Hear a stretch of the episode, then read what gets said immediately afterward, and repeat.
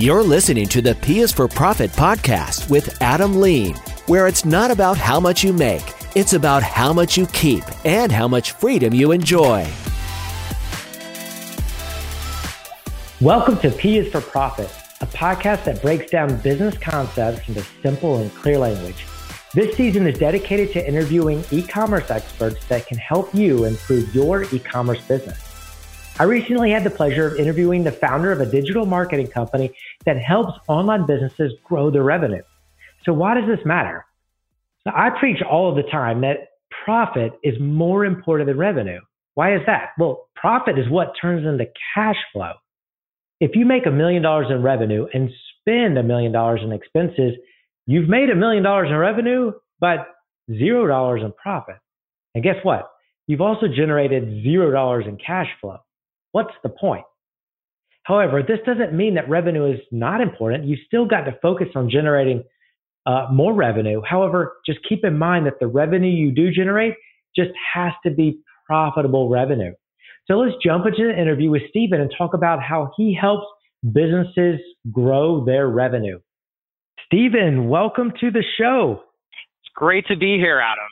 Thanks for having yeah, me. So yeah, I'm excited that because we're going to be talking about digital strategy, something that we all know we need, but we're not exactly sure how to get there. uh, and you're the expert on the topic, so I'm excited to dive in. So, uh, you know, before we get started, how did you get to this point? You you own NeedleMovement.com. How did you get to the point of being an expert on digital strategy? Sure. Um, so I started in e-commerce back in 1998, um, and that was right before kind of the first internet boom. And you know, I I was fortunate to join a company called Kozmo.com that was doing last mile delivery. So um, it, it, was just a uh, it was a concept running out of New York City where people would order videos and food online and have it fulfilled by bicycle delivery.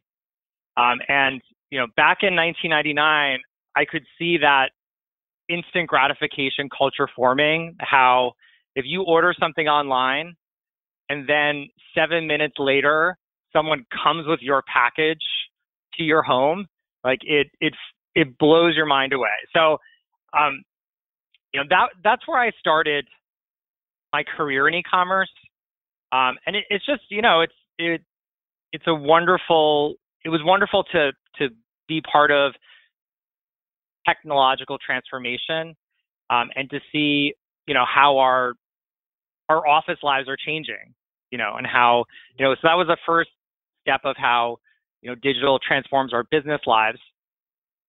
And you know can, I, can, I, can I, mm-hmm.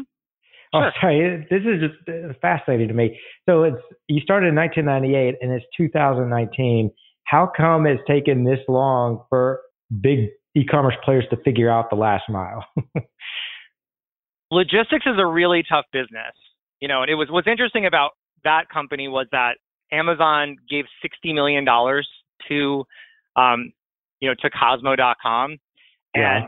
The company eventually went out of business so they lost $60 million on it. And Jeff Bezos still went, you know, Amazon Prime is really how they, um, they were able to get a leg hold of US e-commerce. So it's fascinating that someone can lose $60 million on an investment and still in time feel good enough about it to go all in in the future.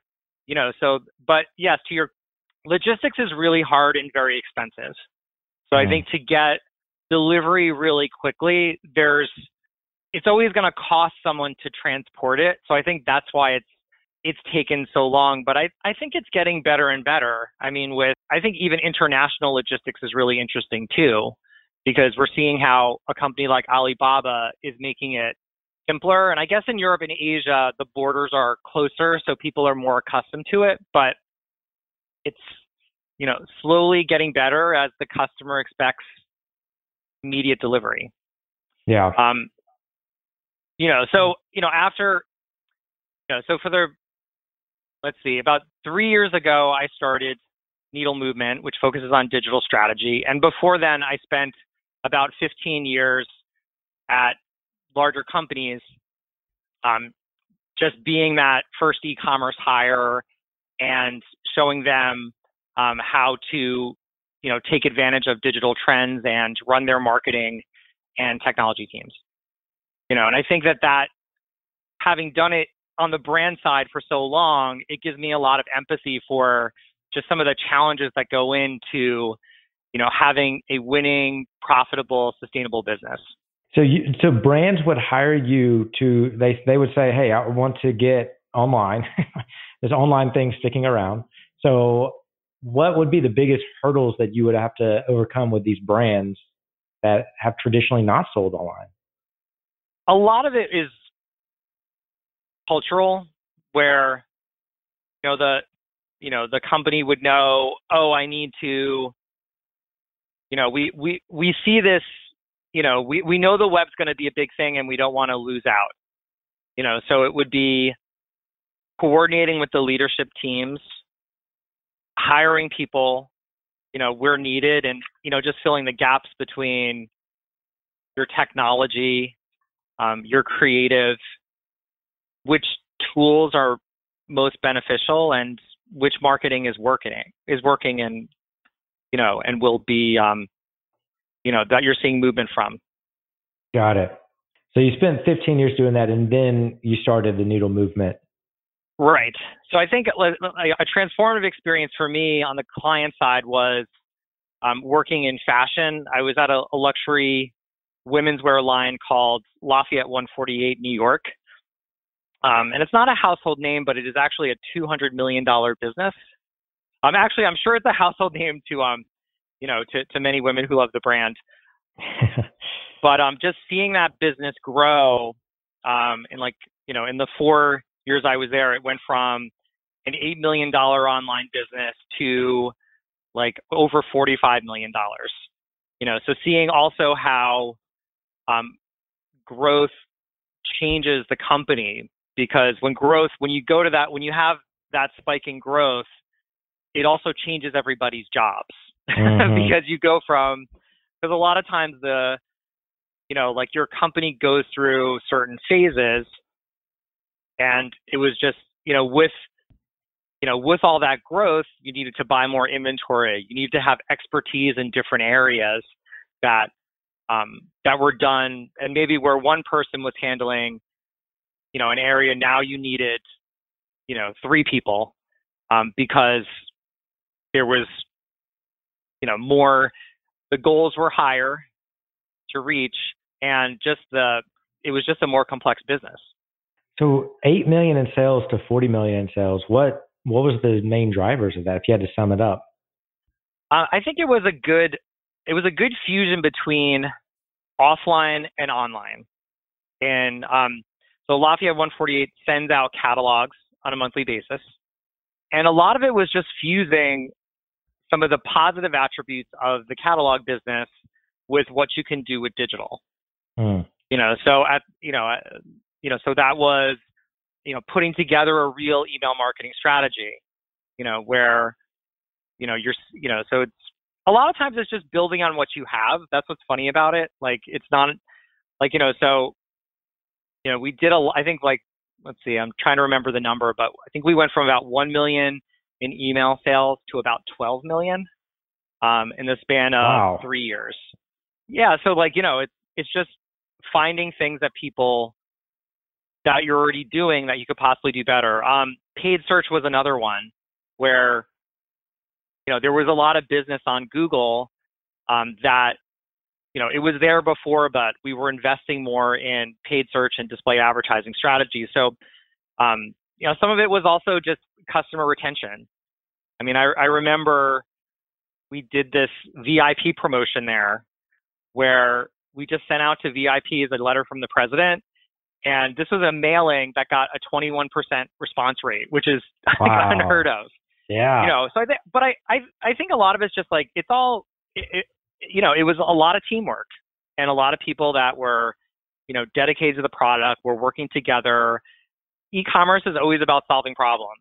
And the more you're, you're the more you're trying to figure out what's wrong and fixing it.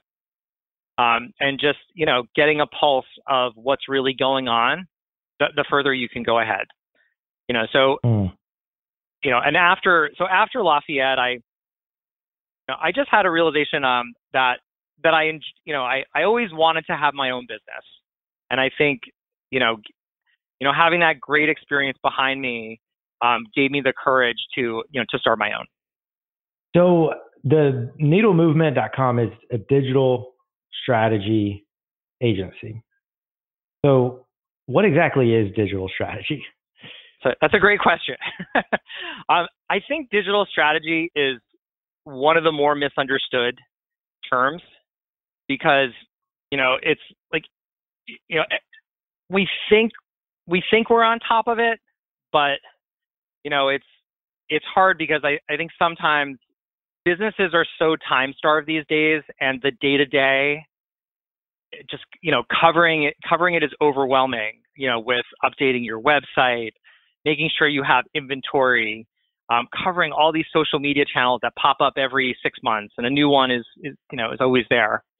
You know so the day to day covers so much that sometimes you know uh, people don't spend as much time as they need to on you know the on digital strategy.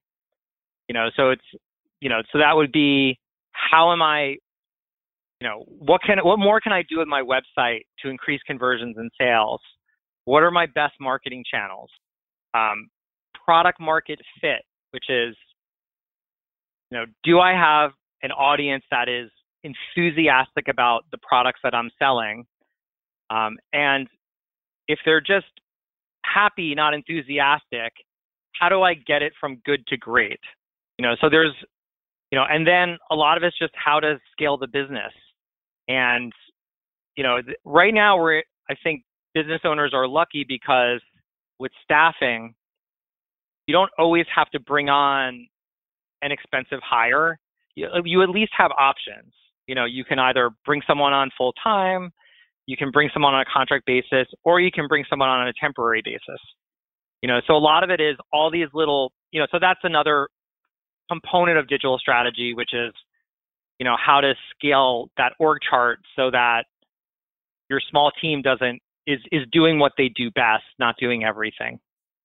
So essentially, you, if I understand you correctly, you take a e-commerce business and you sort of assess it and then create a strategy to to grow it. I mean, is that the bottom line? Correct. So we're, I'm, I'm looking at, I'm really just an extension of the team. So, you know, it's just that my area is owning the digital strategy. You know, in, in a situation before where sometimes with businesses, like the executives sort of own it, but they really don't have time, you know, or a member of a team is you know, taking a portion of it. You know, so I'm like you were saying, I'm I'm looking at the business and just I just want to see what's working and what's not. Because what's working, double down on what's working. You know, just like we were talking about with Lafayette, if I see email is working, then we're going to talk about how we can invest more in email because the return on investment can be really high versus other channels.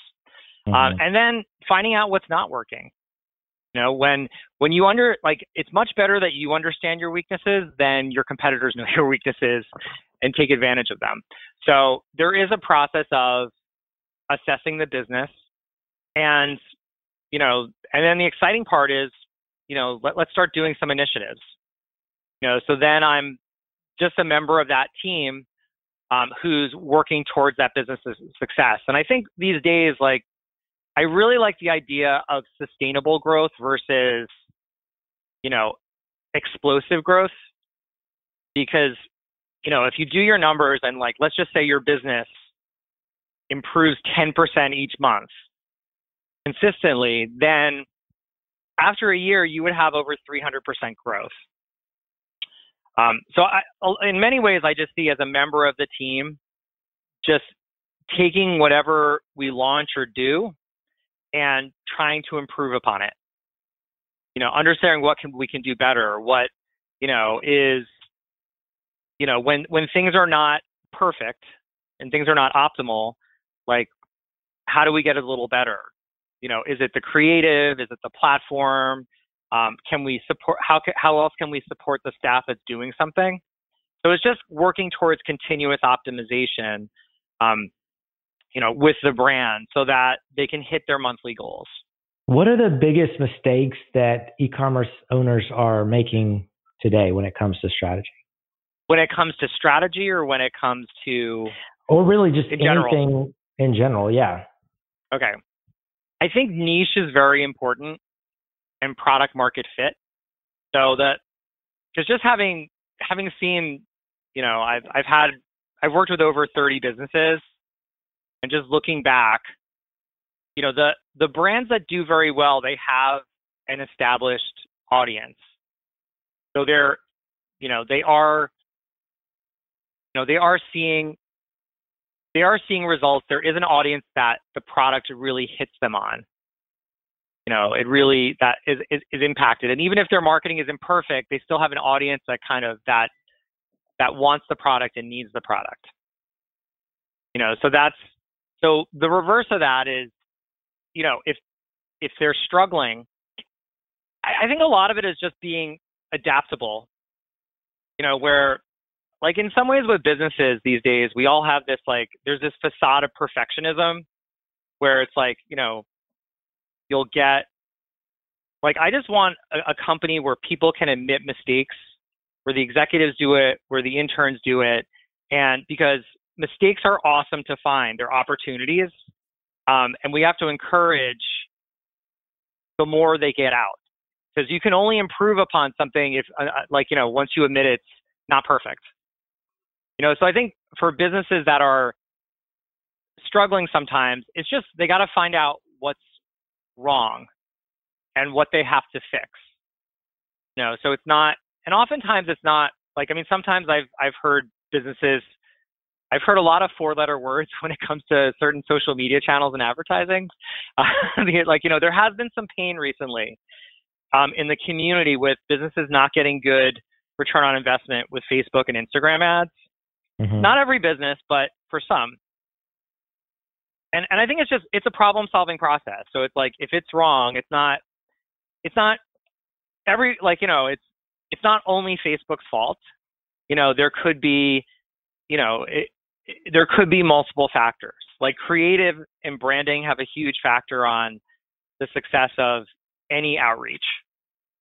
You know, so it's just trying. I think with businesses that are that are that are not excelling as much. It's just it's just trying to problem solve and pinpoint what's wrong and being adaptable to it.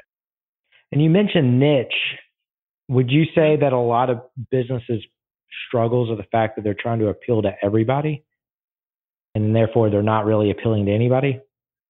Yeah. Um, I think that's true to some extent. There's you know, it depends on the size of the company and who they're you know, it's like how many different marketing like personas like a lot of times your your customer is not you know it's not one personality or type of person um, there would be you know there can be multiple people that that want to purchase that product like i have i work with a shaving company and you know that with that company there's i mean and this is wet shaving so it's with a straight razor and they have people that grew up with wet shaving. They also have their children, like the son who learned it from the father. And then they also have the wife who loves, you know, her husband's wet shave. So like all three of those people are different. It's there's a different psychology to the, you know, to buying the product and their motivations to it. But I, I yeah, I think it's in the in the situation you're describing where it's kind of vanilla. I mean, you know that one size fits all messaging that speaks to nobody i guess it's that you want you know with branding and the niche you want it to speak to those personas you know to the main people that are purchasing the product mm-hmm. you know and mm-hmm. I, I think typically brands suffer more from vanilla branding that doesn't mean anything i mean it's it's hard out there i mean that's that's the thing because you know, as I'm saying this, I'm thinking, well, like 15 years ago or 10 years ago, even, people would be telling you the opposite thing. Because these days, brands, you know, it's it's just like that, like Nike Kaepernick ad campaign. Mm-hmm. I mean, that was a, a bellwether moment because consumers have so many options these days that brands have to be more persuasive. And these days, customers want a brand that has certain values or you know to to sp- and to speak to those values and if and if a brand doesn't speak to any values which was definitely the way that things used to be then you know it it might be possible that it doesn't create a passionate enough following hmm. you know and that's you know i think the nike stand is you know it's it's just more of just having it's really persuasiveness i think that brands need to think about of how they're really like hitting upon what problem they're solving for the customer and why you know you know like you know if you take the Nike situation you know people can buy 50 different brands of shoes so why are they going to choose my brand of shoe versus all the other options that they have yeah and going back to your shaving uh, client i bet that they even though they may focus on those three types of of uh, mm-hmm. target mm-hmm. audience uh, buyers that you're talking about, they're probably just niching down on just shaving instead right. of going into you know toothbrushes or you know hairbrushes or you know shoes or clothing. Uh, yeah, so that makes sense. Yes. So yeah, shaving is a little shaving is a nice it's a nice niche because you're you know men shaving is going into like a very like it's a masculine demographic and it's it's well identified. So in some ways that niche can make it simpler to market to. So what do you think is the thing that separates successful e-commerce businesses from those that just always struggle? There's I, I think fiscal discipline is also an important element of I think successful brands are they're more open to try things out mm-hmm. and see if things work and test them. You know, it's like with optimization, there is a there's really a a constant process of testing and optimization. You know, so I you know, and that's what I see in that in that successful brand culture that they will have they will try things out and they might do bold things and they'll test them and then if it works great if it doesn't work they'll go in they'll they'll stop um, fiscal discipline, I think, is really important too because you know there is the person looking at the books. I mean, with an e-commerce brand, there are so many different expenses that are coming up quickly, and the transparency of your finances um, is incredibly important so that you're not throwing money away. You know, like I've seen, and it's there's there's a lot of like one example is operations you know, where, you know, just a, a just a random event where, you know, I remember a business owner telling me like, you know, oh, you know, I'm not I'm not doing as well as my as my sales look. You know, like my gross revenue looks great, but I got all these returns happening. So, you know, take out 20% of whatever you see because that's really what my net is. And then I just have all these other expenses. So, you know, what we did is we outlined the marketing expenses, the staffing expenses, the operations. Uh, and we noticed some things with operations that we just thought were really expensive. And we found out that, you know, the, the warehouse was working with one shipping carrier. And guess what? Like they might have been charging a little more than they should have. You know, so I think it's just, you know, and that's, you know, that's just something that the owner was probably just seeing expenses, you know, you know, but you know, doing some regular auditing of all the software providers you have, all the third parties, um, and just making it a regular thing, I think is important because sometimes there's more of a like I've seen the panic audit, um, and you know, but it really should just be like a, a quarterly thing that you know you that the CFO or the person in charge of finances goes to the marketing marketing head and says, "Hey, are you still using all these vendors? I just want to check. You know, and a lot of times, you know, digital and marketing is so fluid that you're going to hear, oh, yeah, we're not using that anymore. I think we don't need that. Or, you know, another thing that I've noticed is with software is when you go onto annual plans versus monthly plan, you know, plans, you can often save 25%. So there's just, you know, I think that fiscal awareness um, plays a part with, I mean, another part of fiscal awareness with advertising is finding the right statistics to work with. Like in advertising, the statistic I don't like the most is ROAS, return on ad spend. You don't like it? Because I don't like it. Because I, really? I, I, think okay. it's, yeah, I think it's useful. I mean, I, I'm not saying don't look at it, but the conclusions that people draw are wild because a lot like sometimes like let's say I let's say I'm doing Google advertising and I'm making two dollars and twenty cents for every dollar I spend. Mm-hmm. I have mm-hmm. two dollars and twenty cents of gross revenue for every dollar that I'm spending on advertising. That's probably not a profitable formula with all your other expenses because I, you know, with most companies, they're not, you know, they're not putting over 35% into their marketing.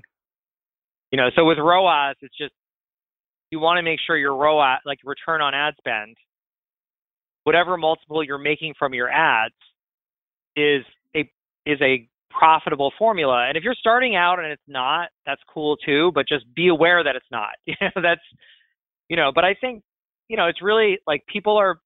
You know, ROAS is still a, a, a statistic that is a good reference point. But you know, just seeing how it's used on between brands and agencies.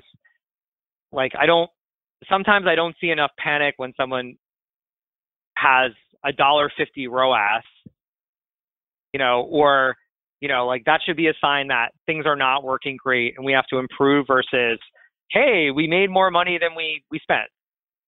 You know, so that I mean, all ties into this just fiscal, you know, just being aware of the key numbers that are going to impact your business um, because that that fiscal awareness will allow you to adapt quicker and how to identify when things are working or not working. You know, because you would rather if something's not working, you'd rather cut it off after three months than after nine months. And I think your your numbers are a great way to paint a part of the picture on how effective they are. 100% agree with you. I mean, I, I love what you said earlier about fiscal dis- discipline and testing because it goes hand in hand. Let the numbers drive your decisions. Right. Use data, and that. And where do you get the data? You test, test different things, and let the numbers dictate whether or not something works. Totally agree with you. And I think it just it also just starts the conversation of decisions. Like I think sometimes I think a lot of times when you run the business, you're you get scared of people getting in your way, and you know it's just numbers are the way you make you're going to make the best decisions. And even if you don't, like even if the CFO comes in and says, "I don't know if we're doing well on this marketing campaign or with this initiative," it's just a conversation of whether you should continue or stop. You could still keep going, but at least you have that insight versus thinking that everything's working when the day to day it hasn't been working yet. Yeah, totally agree.